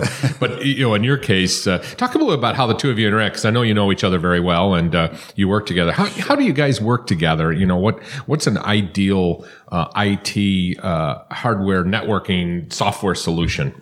So I'll, I'll jump in first. Uh, It, you know, for us, it's typically if we're supporting a, a center or we go into a new center and, you know, we're obviously taking over the hardware piece of it, implementing software, um, is eminent for them. They're going to, they're to move to an EMR. We can help guide them and make sure they have the right equipment in place and be able to recommend them to someone like Craig. And if they're looking for an EMR, you know, PM, something to run their, their center, us being their trusted electronic advisor, mm-hmm. you know, they'll take our, our guidance and, and, and go with what we're recommending. Yeah.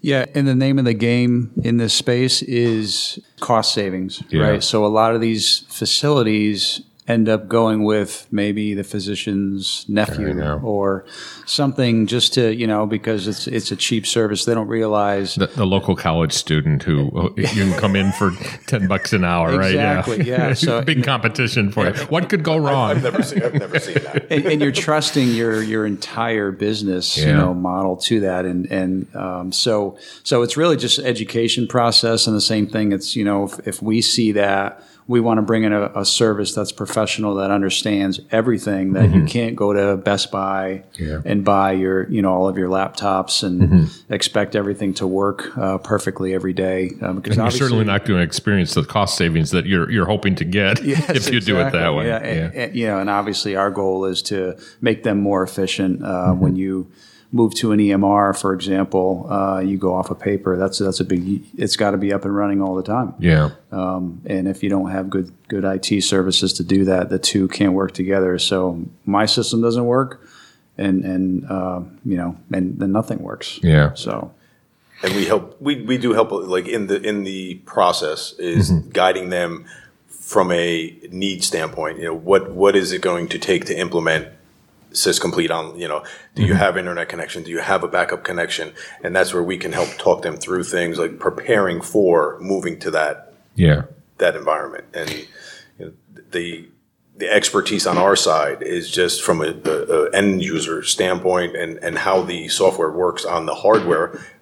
But we can help guide them into making a decision based on the on the interface and the, the flexibility of the software. How do you think sales is going to evolve? You know, post pandemic, because for example, we've been talking in the various associations that we might not be going to the number of conferences. We might not be having holding the same number of conferences. Now, New York State Association is going to keep trying to to a year, um, but that could change, of course, depending upon what happens. How do you how do you think your marketing is going to have to evolve or is evolving as a result of this change? I mean, we know virtual conferences are not going away, right? Right. Yeah.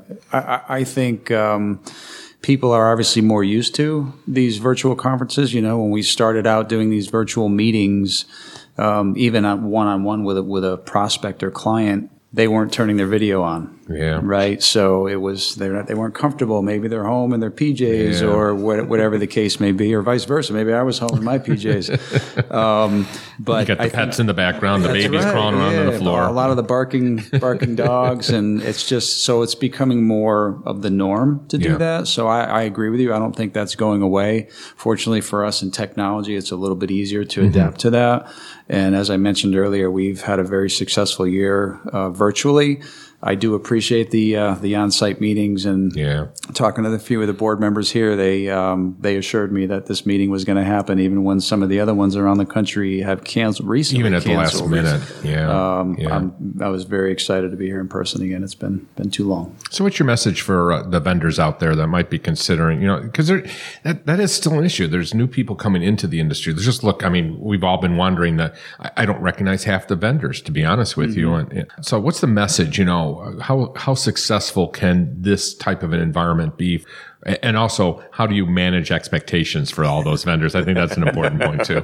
I'll, I'll start. Um, I, I think it's a wonderful opportunity. You know, being in the healthcare space and, and the ASC market, being part of the organization just puts you closer to your end client. And the more you put into it as a vendor, um, you know, you have to put in. You Yeah. have to make an effort to meet folks, to sit down with folks. You know, you and I met how many years ago? Yeah. You know, Giov- Giovanna and everybody else on the on the board. If you if you make an effort to to join the association and be part of it and mm-hmm. participate, you know, answer a phone call. If someone's Right. calling you up to get some feedback, you know, give them the feedback, positive, negative, you know, indifferent or not. It's what you put into it is what you're going to get out. And, Yeah. you know, to come in with an expectation that you're going to walk into a show and walk out with, you know, 20 50, clients. 50 leads and, you know, and that they're all going to sign in the next couple months within afterwards. three within Yeah. three days. I Right. think is the, the, the requirement for. so I think it's it's having that expectation, and when we're when I'm speaking with folks, I'm Mm-hmm. I'm helping them with that expectation and say, you know, I've been here for 12 years. That I've gotten a decent amount of business, but I've made a lot of friends and I've made a lot of contacts. So and it's being able to help each other. And Yeah. like Craig and I all the time are, are talking and, and what are you up to? Who are you talking to? You know, does it, you know anybody that needs this? I may need somebody third party. You know, Mm-hmm. Yeah. do, you, do you know somebody that does consulting? You know, call John. You know, Right. so it's everybody works as a team and it's a big networking environment. That, that's the way I see it as a, a Yeah, and, positive. and, and as a vendor, um, I can tell you there's two aspects to this. There, there is the aspect of meeting with customers, current customers, and supporting them, Yeah. um, as well as obviously trying to find new customers. But it's also the aspect of vendors talking to vendors Yeah. because we work with each other a lot too, right? So when you're in the the meetings and listening to the to the talks, we're out there talking to each other, understanding each other's business. How can we help you? Um, so it's very valuable from that perspective as well, just vendor to vendor, um, and meeting in person because you know every sales guy is going to is knocking on every surgery center's door, telling you that everything they do they're going to save you money, right? Yeah. So um, nobody's going to want to cost you money; they want to save you money. So to to be here in person and really establish that relationship is invaluable. Uh, so it's extremely important. Well, and I think the last thing I'll, I'll lead on to is one of the things I've learned over the years. You know that certainly in our company, and I know both of you feel the same way, is that you got to give away a lot of free stuff. And I, I'm not talking about all those things at your table. not the That's tchot- cute. not the tchotchkes. That's right. the, uh, the the candy at our table it, it doesn't sell the product, but you know, getting up on a podium. You know, Craig, you do uh, both of you do that a lot. Craig, you and I are at literally every single conference together, or at least some member of your team. Um, and I've seen your company uh, way too much uh, lately. I'm, no, no, I, I've enjoyed it, but but that's the point. Is that of course you know we spend a lot of time together in the industry, we get to know each other better. But one thing that we know is that it takes a long time to sell the products that we we sell. We need to be ready to there are crises that do occur even with the software side that uh, you know your your system stops working or you're you're no longer uh, able to support a, a system that is aging out um, and we have to be there on a dime. But in the meantime we're going to have to be there to give uh, potential clients good information to respond to questions about that and to just help them when they're in, in tough straits. So I think that's a message that all the potential vendors out there need to hear is that you know this is an industry where um, you know we do expect a certain amount of free stuff, uh, be it products, little teddy bears or whatever, as well as just a lot of free advice before Advice we get it done. Absolutely. Yeah. Absolutely. I don't disagree more. And it's it's also a good venue where your clients here are, are promoting you. Yeah. Because if you're doing a good job, this is a very tight community. It's, Yeah. You know, the, everybody, everybody's friends with everybody. Yeah. Um, and everybody's so happy to be back together. You can see everybody. Oh, my you know, goodness. they they all have a giddy up in their step. I. I had to leave the bar at about eleven last night because I, I cause, well, because Sue had to wake me up at like five thirty this morning or five o'clock, you know, to get down here early. I was like, oh my goodness! But I was well. I think you were there too, Craig. There, we were not the last people in that bar. No, no. no. and I think it was your credit card too, wasn't it? it probably was. Thank you very much. I'm off the hook. There you go. As always, Craig and Chris, thank you so much for joining us here. Thank you. Thank John. you. We appreciate it. In our last interview was with our dear friends John Van Valkenburg and Jeffrey Flynn. Uh, John is the uh, president of the New York State Association, and Jeff is the vice president as, and the chair of the program committee. And we should note that John was awarded uh, a special uh, recognition for his uh, yeoman job in uh, getting the New York State Association through the pandemic. He was uh, of course, we worked with him very closely with the podcast and with the various conferences during it, but but he also maintained uh, ongoing communication with the membership, answered. I'd say I probably could safely say thousands, but at least hundreds of questions that he had to field from the members, and of course, ongoing communication with our consultants that work with the state. It was a well-deserved recognition, and also during this conference, we celebrated 30 years uh, as uh, New York State Association. This was our 30th anniversary. Um, and uh, I guess uh, it's interesting. Uh, kind of one of the more embarrassing parts was somebody asked, you know, who uh, who was there at the beginning of the state association, and I, I- old timers. yeah, and it turns out that I'm the only person remaining of all of those people. uh, unfortunately, some of them have passed on, but uh, uh, but others have kind of left the industry. So uh, it uh, it was uh, great to finally recognize the organization for 30 years in the industry. So, but anyway, let's get back to our interview with John Van Valkenburg and Jeffrey Flynn, who wanted to talk about the state association, what membership means, and various things that are going on in the state. This is John Goehle. I'm at the New York State Association meeting in Tarrytown. Oh my goodness, we are live, aren't we? I mean, in, in person. I'm here with uh, Jeff Flynn from uh, Gramercy Surgery Center, Vice President of the New York State Association, and John Van Valkenburg uh, with Upstate Orthopedics and the President of the New York State Association. Welcome to the podcast. Thank you. Thanks, John. So uh, this has been uh, fantastic. We, you know, we we were deeply committed to going live, no matter what, even if nobody was here, and we were simulcasting it from here with as many people as would come. So, uh, congratulations! What a great job this has been. You know, we're coming toward the end of it right now as we're recording this. Uh, we've had a nice, a couple nice interviews that we're putting it together.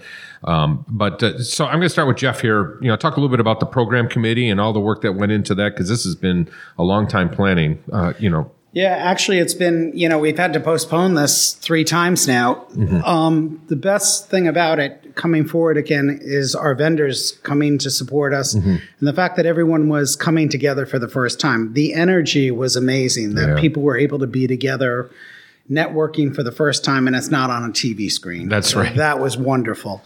And the vendors really appreciated it. Actually, we were getting vendors literally we came in on Tuesday. We got our last vendor on Monday. So people were rushing to get here just to get in front of people. So, and that's actually not true because we brought a vendor in. oh, that's right. We at the- did bring the a vendor. So here. Yeah, it was on forgot that. Tuesday. That's absolutely right. So the conference has been extremely successful from the standpoint as we've been able to afford the conference with Yeah. the support of our vendors.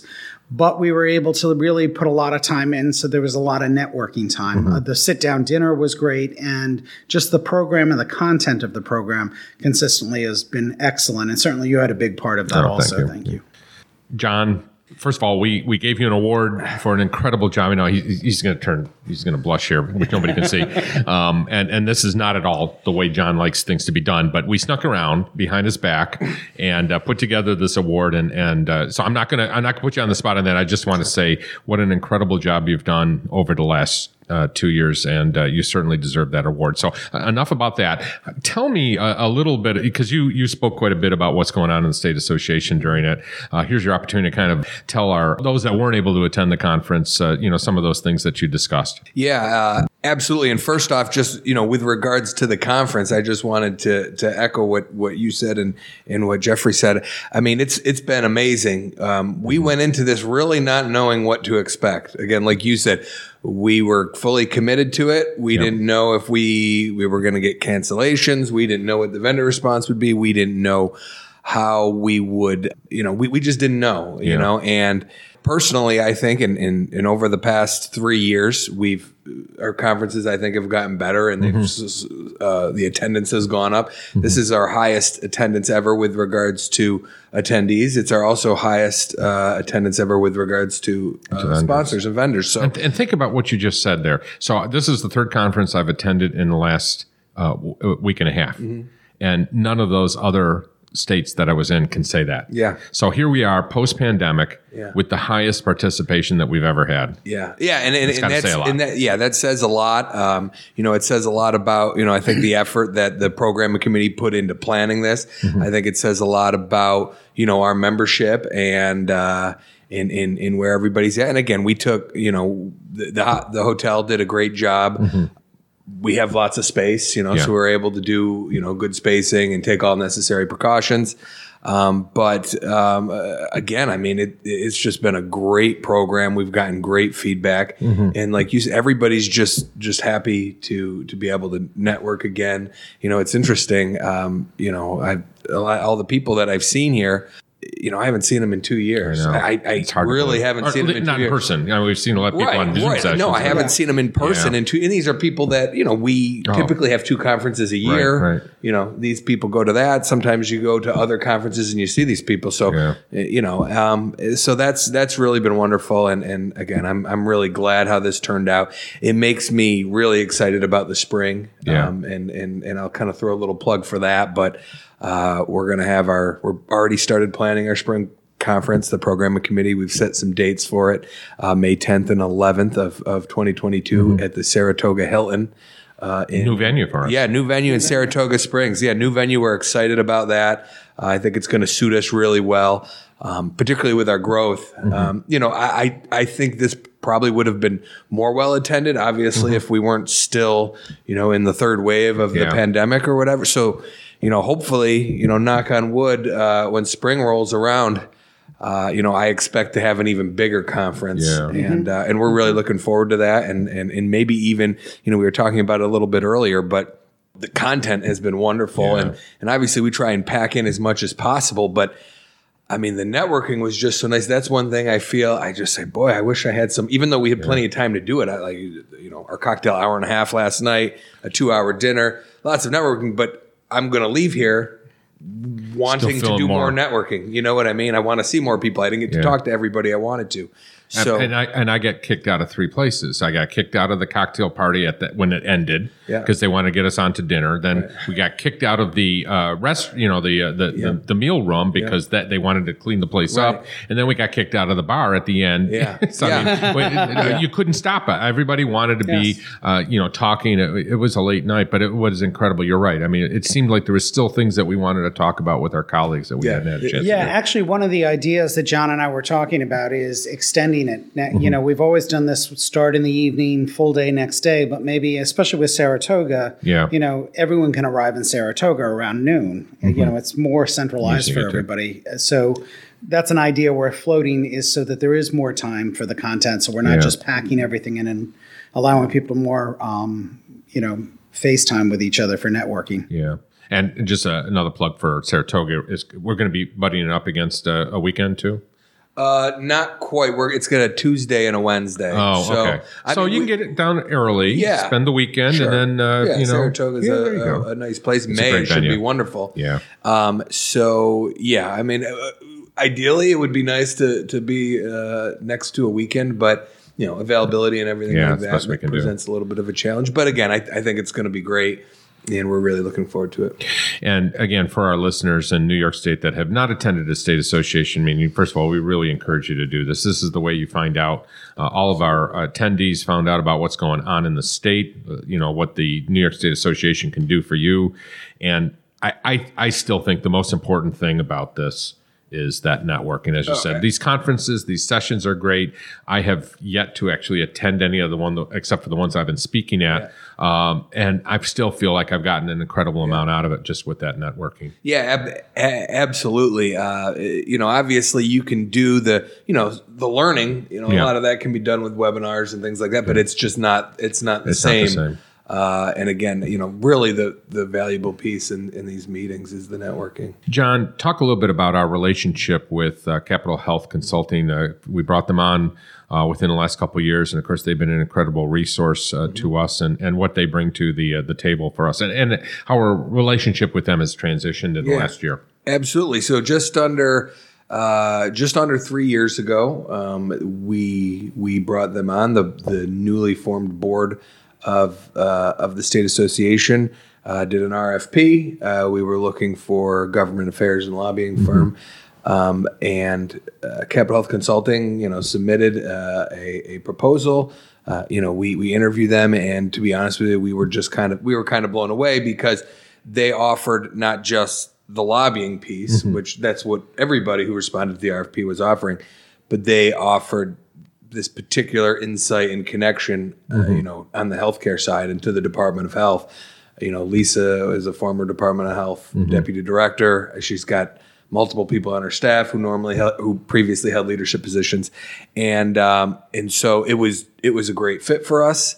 Um, you know, so we were off and running with that for the past couple of years.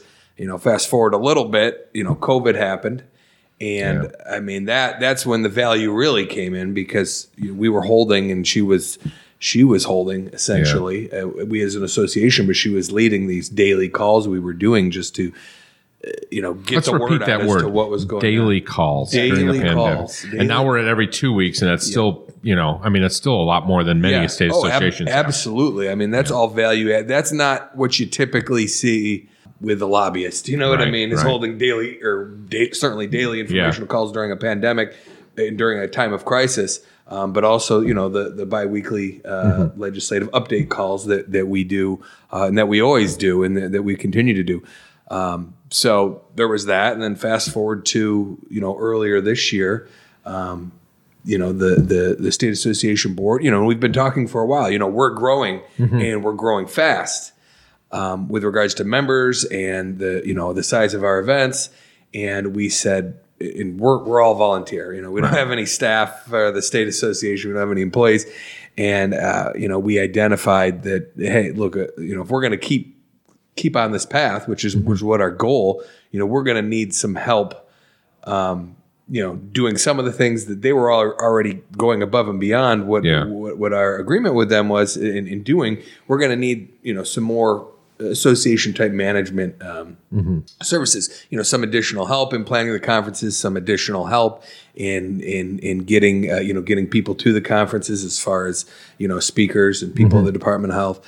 Um, and you know help recruiting members and just you know just some organizational help because again we were all uh, doing a lot of work Yeah. uh, and uh, and so we did. So we we and it just seemed like a natural fit. They were already doing we were already doing so much with them. We talked to I talked to Lisa about it, and uh, and we put something together, and it was it was overwhelmingly uh, approved or unanimously approved by the board to move forward with it. And you know it's it's it's been great so far. We're still you know implementing a lot of those things, but we've you know identified strategies. You know there's two different things. There's our legislative strategies, but then there's our our association strategies, you know, growth, Educational um, programs, yeah, the growth of educational number- programming, yeah, everything like yeah. that. So they've really, you know, rebranding, um, awareness, Yeah. you know, not just among legislators, but among ASCs in New York Yeah. State and ASCs out of New York State and among insurance payers. And, you know, I mean, you name it, it was just really getting,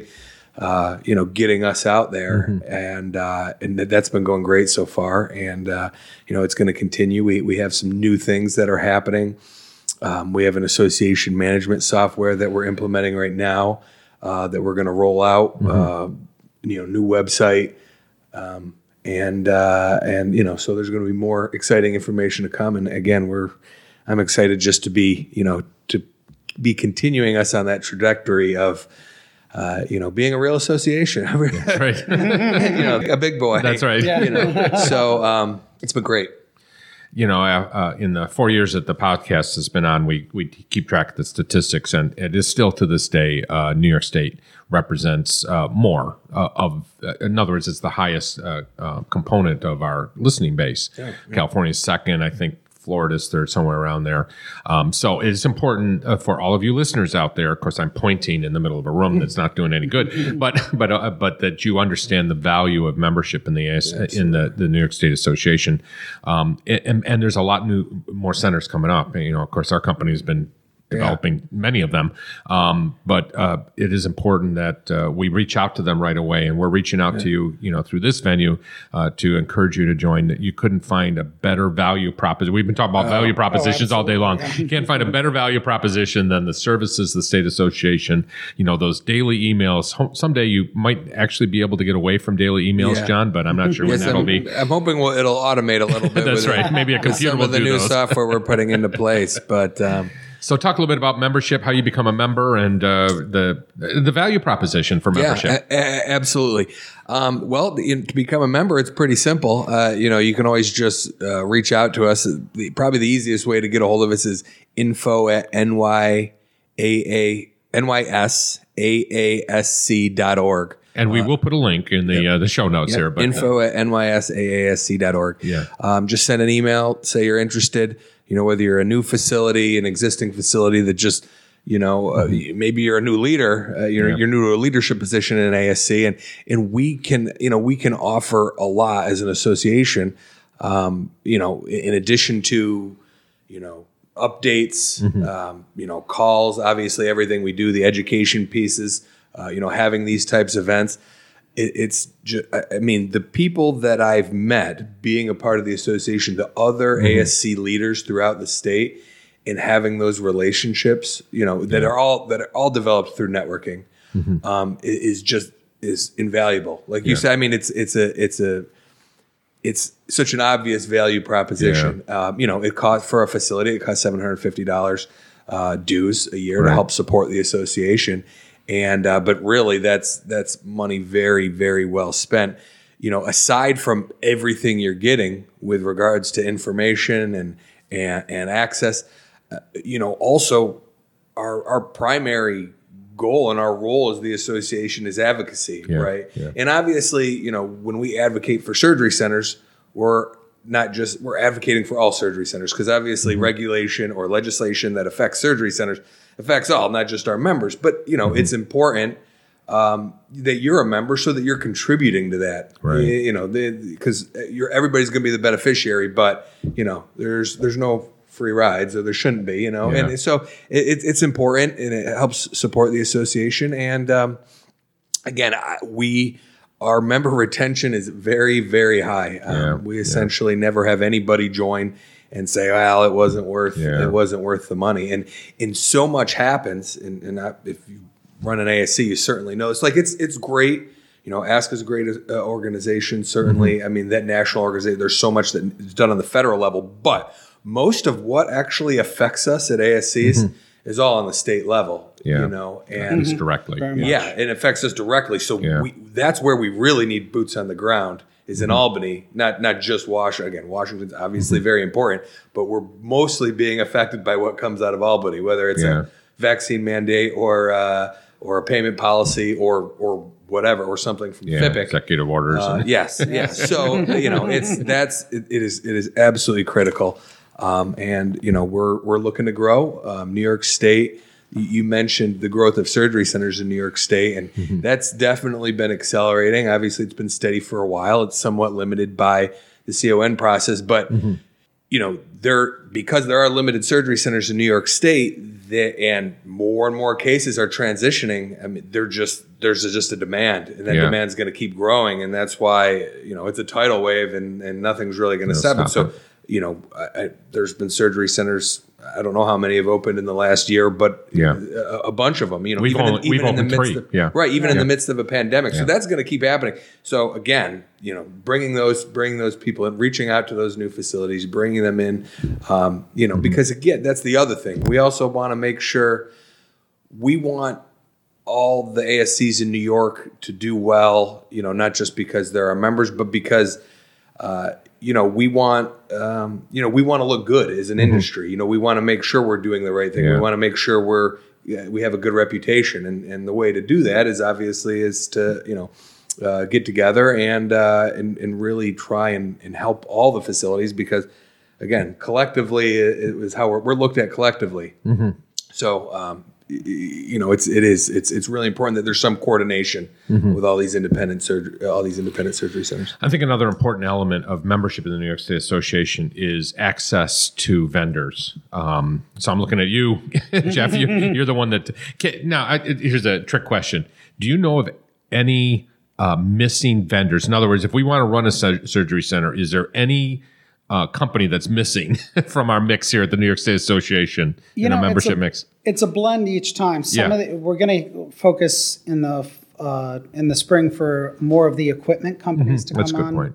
But there are some here. But there are but- some yeah. here already. But Yeah. you know, targeting like a Stryker and some of the others now that there's more and more ortho centers going into place too. And I don't think we had any financing companies here like banks. So I, no. shout out to people.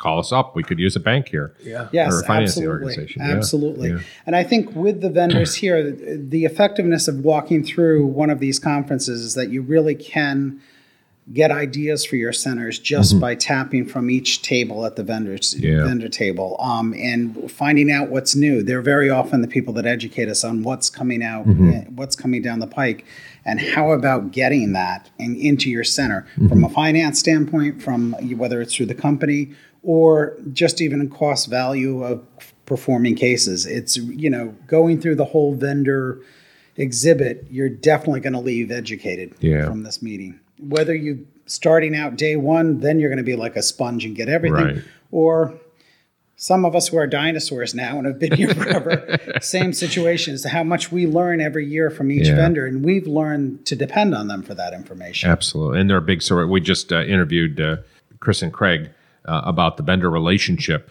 Uh, so, talk a little bit about um, as we prepare to go into first. You know, we know a lot of our listeners are also vendors here because they like that, which is great because it means that they try to keep on top of what's going on in the industry. They know what um, you know what our what our centers are looking for. Talk a little bit about as we end here. Um, you know, the uh, the vendor relationships, the importance of being here and and the dangers of not being you know seen at these conferences as we go into the spring.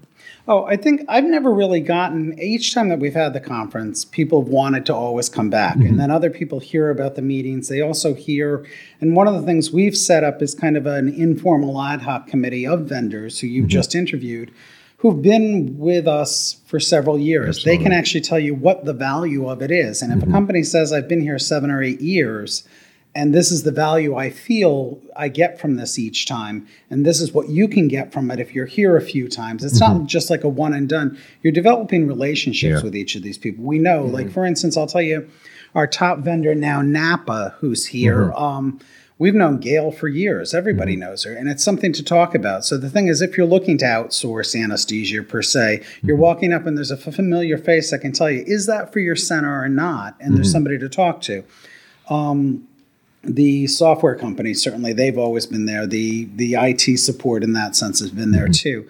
But a number of the other companies like if we take for instance just um, we were talking about it before the centers with workers comp. Yeah. not knowing what to do when you're not being paid and stuff like that and you know then there's a vendor about that here and they can mm-hmm. actually take you through the process mm-hmm. of what you should do. Is that for you or is it not for you? Yeah. It's never really a hard sell either. As they come here and get to know us they're looking for relationship development too. And understanding the importance of being here consistently because it you know i'll speak you know from our company you know sometimes it, it- we, we never sell something right away. It's you know it's uh, three years later they call us up and i remember seeing you and uh, i know you've been at every conference. Uh, i need your services right now so that people can't expect immediate results. And i don't think they do expect immediate results but it is important to understand that No, and certainly just as a situation, because I know you're not going to mention it, your company has been tremendously helpful. I mean, your staff helping us right from the beginning, from the programming standpoint to the technical points to registration. Certainly, we couldn't have pulled this conference off without you No. and your support too. We really appreciate that. Thank you so much, and we're certainly glad to do that. Well, this has been a pleasure as always. I enjoy that. I know we're going to be on stage in a few minutes, so we better get going. Uh, thanks again, and uh, uh, we'll talk to you later. Thank you, John. Thanks. We would like to thank our sponsors, Surgical Information Systems, providing cutting edge information solutions for surgery providers, and Ambulatory Healthcare Strategies, the nation's leading regulatory compliance resource for ambulatory surgery centers. For more information about our sponsors, visit our website at ascpodcast.com. This podcast has been an educational and operational tool and is not intended to be a comprehensive resource for all rules, regulations, and standards that an ambulatory surgery center must meet. The advice provided should not be considered as nor does it constitute legal advice or opinion. When reviewing specific situations involving legal and regulatory issues, attorneys and other professionals should be consulted. This has been a production of Eden Group Development. All rights are reserved. If you're interested in advertising or sponsoring the ASC podcast with John Goehle, please email us at info at ascpodcast.com. We would love to hear your questions and comments. Please email us at comments at ascpodcast.com.